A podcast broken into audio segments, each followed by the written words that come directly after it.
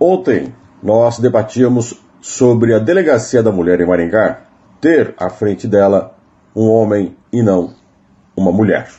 Alguns consideravam que um homem é tão qualificado quanto a mulher para dirigir uma delegacia, mesmo com essa função específica, proteger a mulher.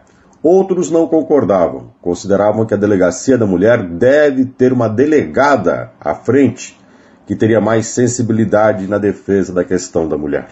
O poder público alega que não tem delegadas para poder colocar na função. A questão vai um pouco mais além. O Brasil tem uma formação machista, patriarcal, que se expressa no dia a dia constantemente em números de violência contra as mulheres. De cada dez mulheres, oito já sofreram algum tipo de agressão.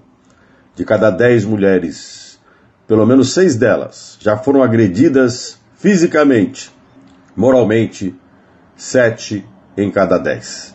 O Brasil, inclusive, supera países com tradições patriarcais, com vínculos religiosos da supremacia masculina.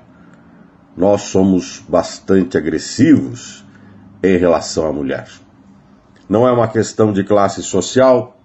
Não pense que isso acontece somente nas classes mais populares. Acontece também entre os mais abastados a Delegacia da Mulher tem um papel importante, não só na repressão à violência contra elas, mas também na capacidade de entender as dores que elas sentem, as dificuldades que elas passam. E aí eu concordo.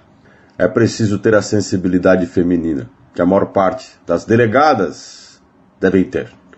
Por mais que muitas vezes o preconceito, a violência, o machismo está presente dos dois lados.